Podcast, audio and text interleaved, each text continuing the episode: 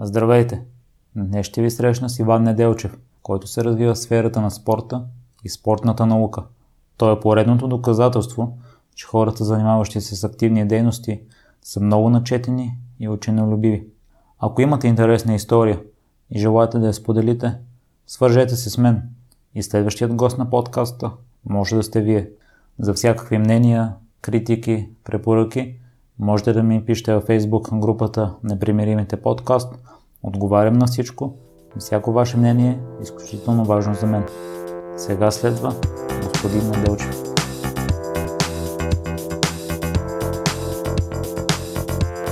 Здравейте, господин Неделчев и благодаря много за приятата покана. Ние сме се засичали доста години в НСА, но не сме се познавали. И аз ви видях на една обща снимка с Юли Тонкин и влязох и разгледах профила ви във Facebook и видях, че вършите доста стойностни неща. И а, след това нямах смелост да ви заговоря, но един път, като дойдох на сауна тук в Витоша хотел, най-накрая събрах необходимата смелост и дойдох при вас и си знах колко възпитан и интелигентен човек сте и благодаря за топлата реакция и бързото реагиране. Първо ще разкажете ли малко за вас? Благодаря първо за хубавите думи. Съжалявам, че отстрани създавам някаква такава представа, която кара не, хората да мислят, че съм някакъв а, с малко по-голямо самочувствие или его, но мисля, че нещата са далеч от, от тази реалност. А само да те прекъсна, проблема е в мен, защото аз съм притеснителен и все още не мога да се пребора напълно с това. Още веднъж благодаря за хубавите думи старая се да откликна на всеки един, който се допита до мен за съвет или има нужда от някаква помощ. Аз също ви познавам по физиономия, по лице от спортуването ни в не сега дълги години на пистата, рано сутрин, дори и в най-мързовитите дни. Искам да ви благодаря за поканата, за интереса към мен и към моята работа. Надявам се да съм интересен и полезен на вашите читатели. Казвам се Иван Неделчев, занимавам се с спорт и спортна наука. Възпитаник съм на Национална спортна академия, където през студентските години съм участвал в редица каузи, благотворителни инициативи и други занимания. Бил съм председател на студентския съвет на Национална спортна академия. Там съм завършил бакалавърската си степен с учител по физическо възпитание и втора специалност треньор по културизъм и фитнес. Паралелно с това съм изкарал и две годишна след дипломна квалификация за методист по физическа подготовка и спорт в системата на МВР. Паралелно с това съм участвал в редица международни и национални конференции, кръгли маси, симпозио, семинари, обучения, свързани с проблемите на културизма и фитнеса, спортната психология, храненето и хранителните добавки. Магистърската ми степен е в областта на спортната психология. Защитил съм 2013 докторантура на тема личностни характеристики на спортисти, занимаващи се с културизъм и фитнес. Бил съм хонорован преподавател по спортна психология в Национална спортна академия и към настоящия момент, последните 5 години, съм директор на спортните курсове в Нов Български университет, като съм главен асистент, доктор по тези дисциплини. В момента под печат е монографията ми, първата ми самостоятелна книга, която е на тема психологически, философски и съвременни аспекти на културизма и фитнес. От 15 години съм персонален треньор, имам интереси в областта на кондиционната подготовка, храненето, хранителните добавки и имам над 30 публикации в научни журнали в България и в чужбина на тази тематика преди да започнете с фитнеса, сте се занимавали с футбол. Да. Защо решихте да, да смените областта? Аз съм от а, един страхотен малък български град, Нова Загора, в който така винаги нося в сърцето си и съм гор, че съм от това малко красиво градче, което е така доста интелектуално и доста културно със своите жители, но в Нова Загора като малък град нямах голям избор и нямах много альтернативи. Имаше там няколко спорта, които се предлагаха в града и футбола и леката атлетика бяха сред тях и моят интерес към спорта от най-ранна възраст се изразяваше в посещението ми на тези дисциплини. Когато дойдох в София на 17 години, имах някаква представа от културизъм и фитнес, тъй като съм ходил покрай футбола на фитнес, за да покача мускулна маса, за да бъда по-бърз, по-издръжлив, да ритам по-силно топката, но чисто любителски. Основният ми път в културизма и фитнеса започна с моята първа година в Национална спортна академия, където веднага изкарах курс за фитнес инструктор и оттам всичко вече е ясно. Благодарен съм на хората от уелнеса на парк Хотел Витоша, които преди повече от 10 години повярваха в мен и ми дадаха възможност да практикувам а, тази професия на техния терен. Една от специалностите, които сте завършили, ти вече спомена е спортна психология.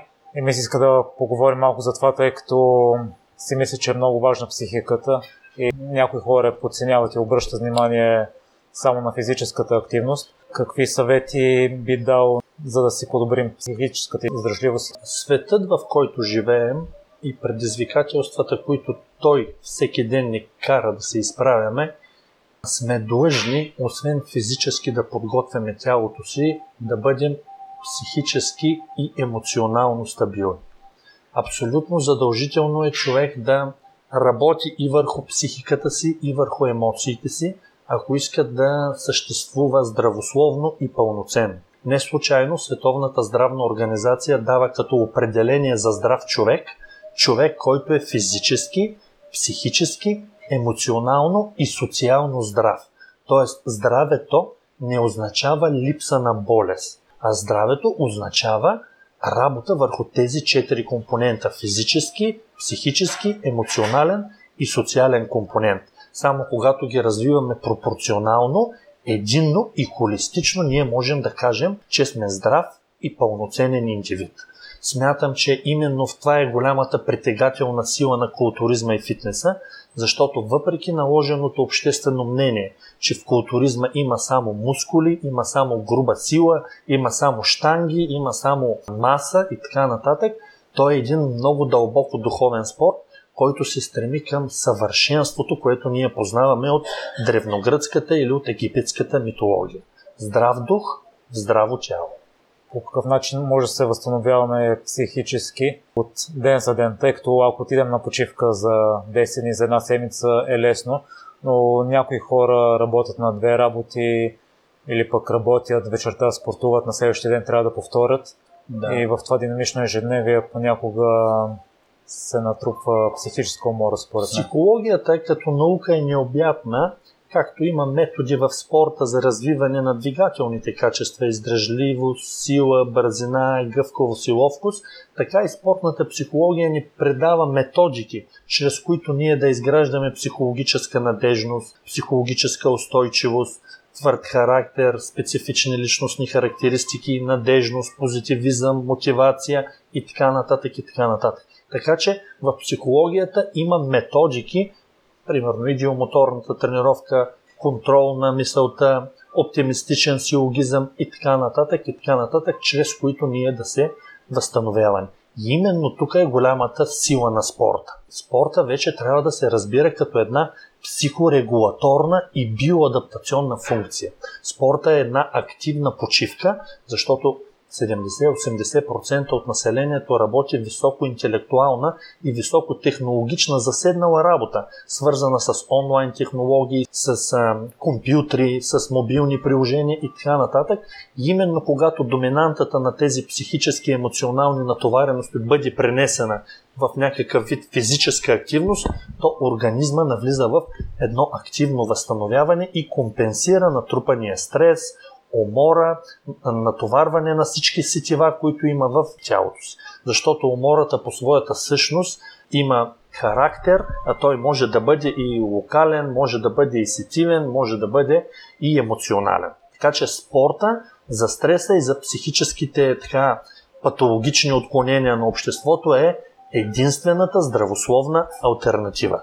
Не е здравословно след работа да легнеш в къщи, да гледаш телевизия, да ядеш или да търсиш някакви други альтернативи, които обществото предлага, като заведения, наргилета, цигари, алкохол и по-крайни неща. Спорта е единствената здравословна альтернатива на този екстремен, бих казал, психически натоварен живот. А хората, които не са като мен и теб и обичат да спортуват, За тях отиването на стадиона или до залата не представлява ли допълнителна психическа ангажираност и натоварване? Аз затова препоръчвам на хората, които в най-ранна детска възраст не са спортували и нямат изградените качества, които спорта дава в тези детски години, да са свикнали на организация, на твърдост, на решителност, на хигиенни навици, да имат тази ангажираност към двигателната активност.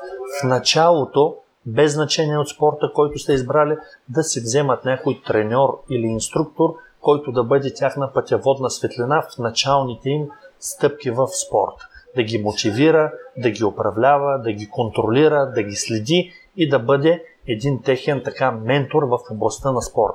Защото е много трудно на 30, на 35, на 40 години да тръгнеш те първа да спортуваш, когато не си го правил, когато си бил ученик или дете или си бил младеж. Мене много ме изненада едно твое изказване на база на научни изследвания, че е по-хубаво да пушиш и да спортуваш, отколкото да не пушиш и да не спортуваш. Ами така се оказва. Така се оказва. Така са го написали хората след много изследвания. Аз просто имах късмета да попадна на тези научни изследвания и да ги съобщя на хората, които ги вълнува. Просто двигателната активност се явява един механизъм, който може да компенсира до някаква степен всички вредни характеристики на съвременния живот.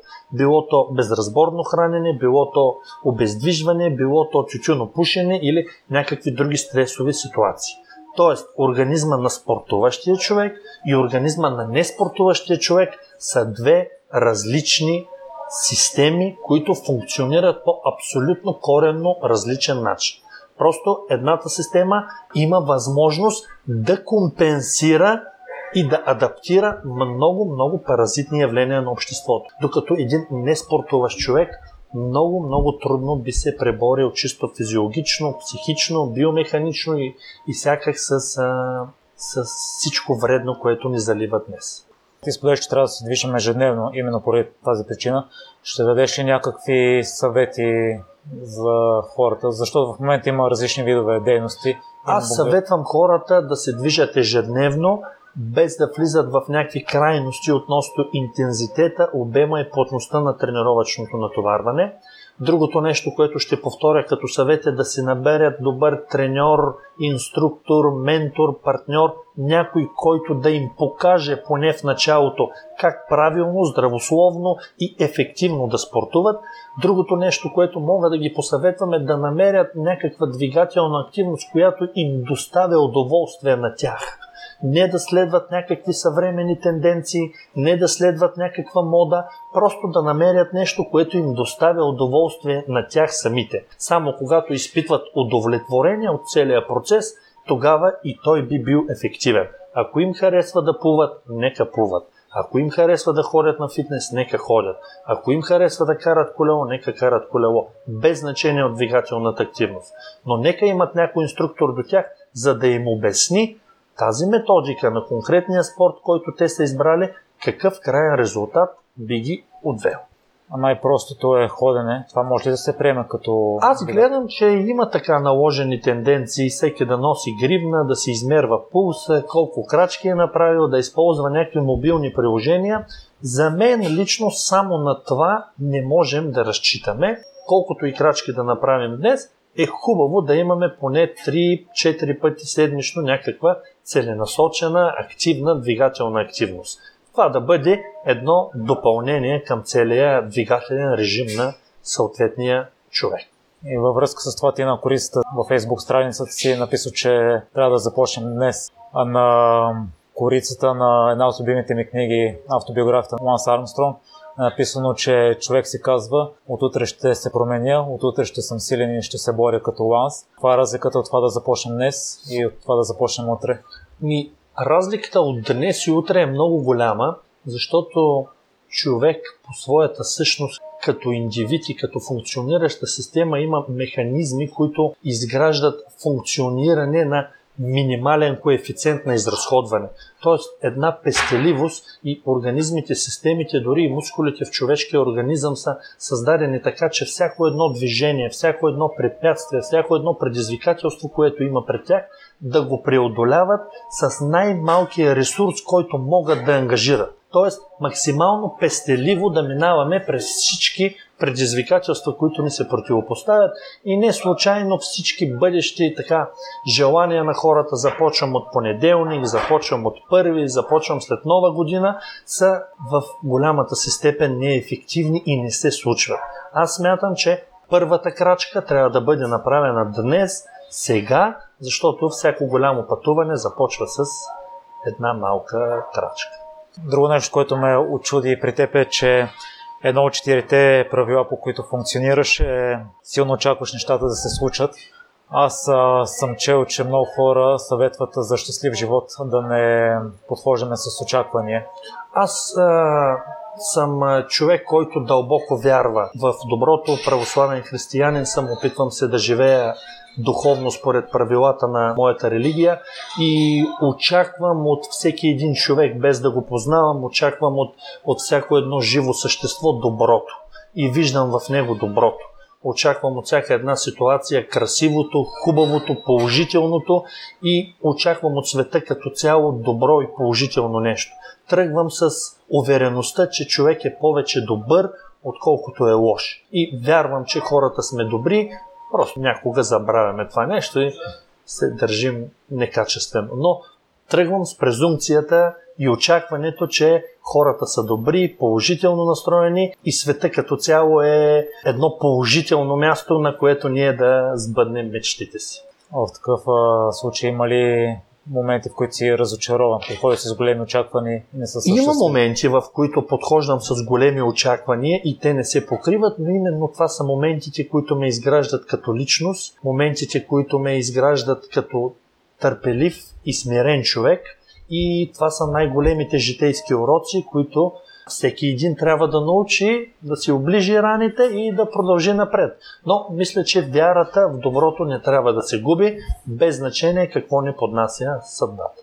Твоят идол е Арнолд Шварценегер. Да. Ще разкажеш ли кое те е впечатлило от него? Аз все още не съм прочел новата му автобиография. Арнолд Шварценегер е емблематична личност в индустрията, в която аз функционирам и се занимавам. При него ме впечатли това, че той успява да се адаптира във всяко едно нещо, с което тръгне да се занимава. Той е един от най-успешните културисти, да не кажа най-успешния. След това влиза в шоу бизнеса, където знаем каква трайна диря остава, след което влиза в политиката и отново става един от така, лидерите в областта, с която се занимава. Тоест тази адаптация, този пренос на качества, умения, компетенции от една сфера в друга – за мен е впечатляващ и е доказателство и пример за всичко, в което аз вярвам, че качествата, които изграждам чрез и в спорта, могат ефективно да се пренесат във всяка една социална сфера. Сега ще разкажеш ли за твоя тренировачен режим?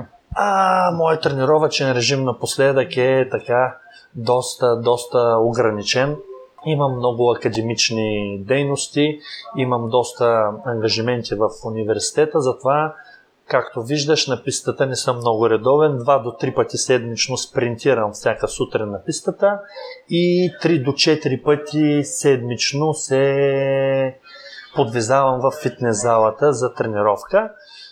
Спринтовете на стадиона ти си ги виждал сигурно от 10 до 12 спринта по 100 метра това ми е тренировката за около час се правят с хубава разгрявка и стречник накрая. Най-общо казано, в залата в момента съм разделил общо взето тялото на три части, като един ден тренирам крака, един ден тренирам гръб с гърди и третия ден тренирам ръце с ramена, като гледам да тренирам 3 дена, един да почивам или 3 дена, два да почивам. Просто тренировките на този етап съм ги изоставил малко. Така че не съм от най-активните и не съм от най-раздаващите се, но пък имам 7-8 дни в седмицата двигателна качествена активност.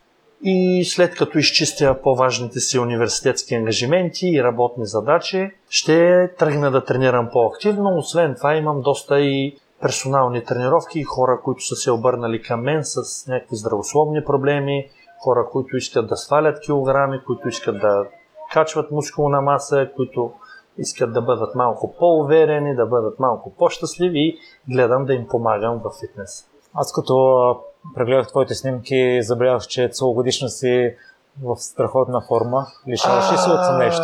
Целогодишно спортувам. Да, спорта вече е част от моя живот, но искам да кажа, че тренировките и спорта са моя живот, но тренировките и спорта не са всичко за мен. Нали? Те са част от живота ми, заемат главна и основна степен моето ежедневие, но те не са всичко. Аз искам да се развивам духовно, споменах за моето уважение към религията и към вярата, искам да ходя на театър, искам да посещавам концерти, искам да чета книги, искам да слушам поезия и опитвам тези неща да ги вкарвам в ежедневието си. Спорта е моят живот, но живота ми не е само спорт. Аз също съм виждал и твои снимки в сауната. Аз прочетох, че сауната много спомага за възстановяването и е много полезна с атлетите, които целят издръжливост. Да, да, имаме традиция тук всички, които тренираме в уелнеса на парк Хотел Витоша, всяка неделя да правим а, сауна. Това е класически метод за възстановяване. На мен лично на психиката ми помага изключително много. Хората, с които се събирам, са изключително приятни.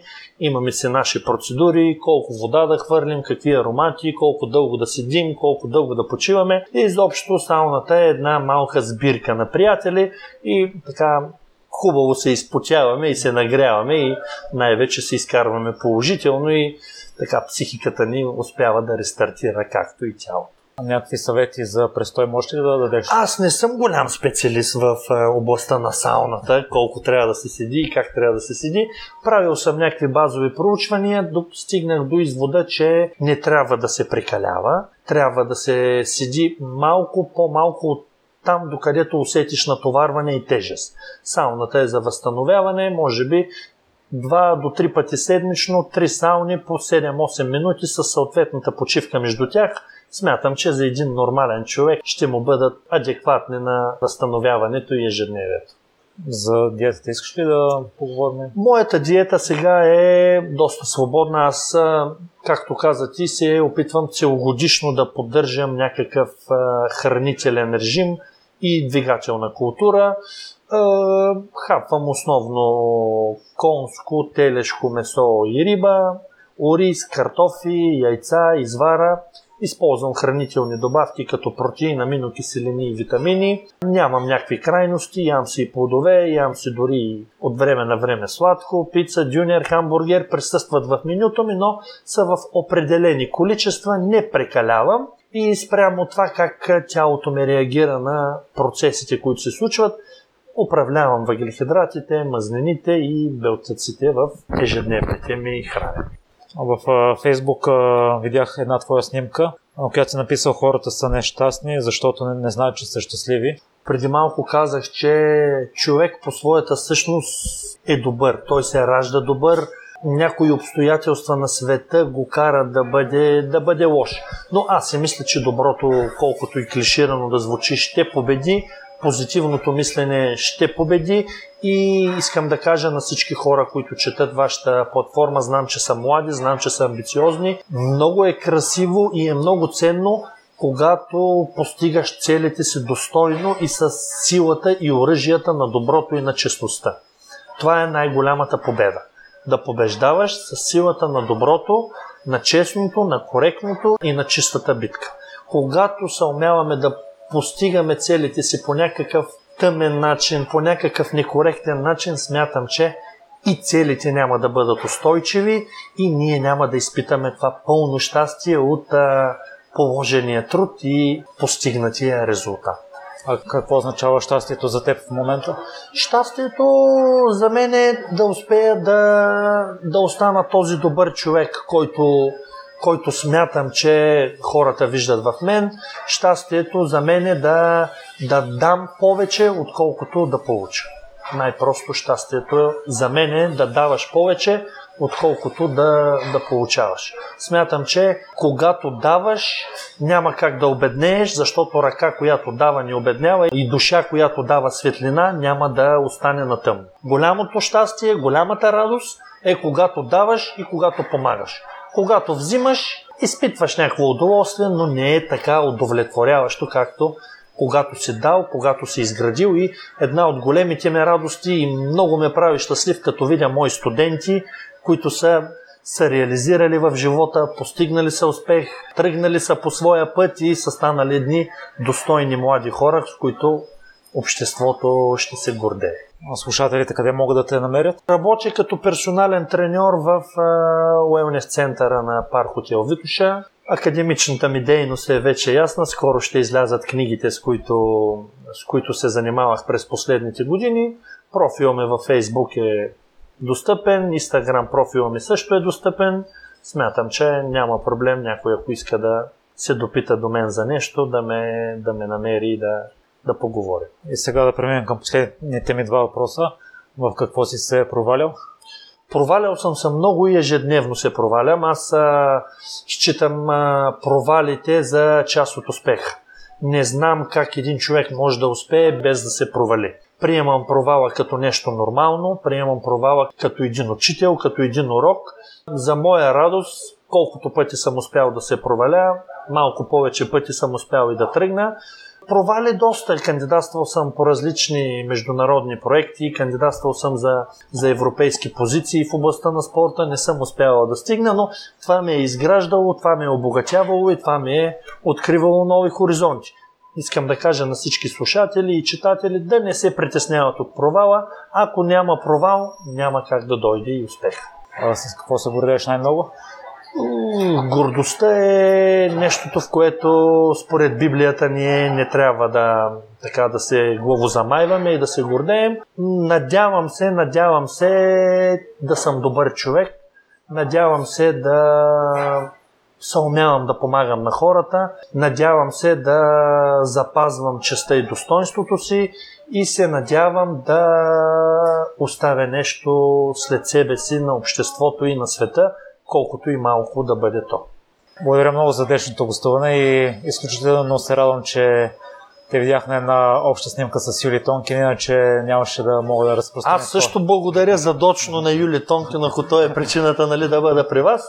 Юли го познавам от няколко години, изключително креативен млад човек с а, благородни каузи, с полезни дейности за обществото. Винаги ми е приятно да си говоря с него. Често идва в хотела и той сме се засичали в сауната или да поговорим в фитнеса пише книги, помага на младите, развива нещата и ако чете това нещо, му желая успех и му пожелавам да е жив и здрав и да сбъдва мечтите си и да помага и на другите и те да сбъдват своите мечти.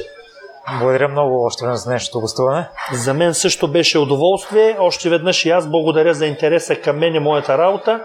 Дано съм бил интересен и полезен. На мен ми беше. Надявам се и на слушателите. Благодаря. Благодаря още веднъж. Благодаря ви, че изслушахте целият епизод до край. Още веднъж, за всякакви мнения, критики и препоръки, можете да ми пишете във Facebook групата Непримиримите подкаст. Всяко ваше мнение е изключително важно за мен. Лек и успешен ден!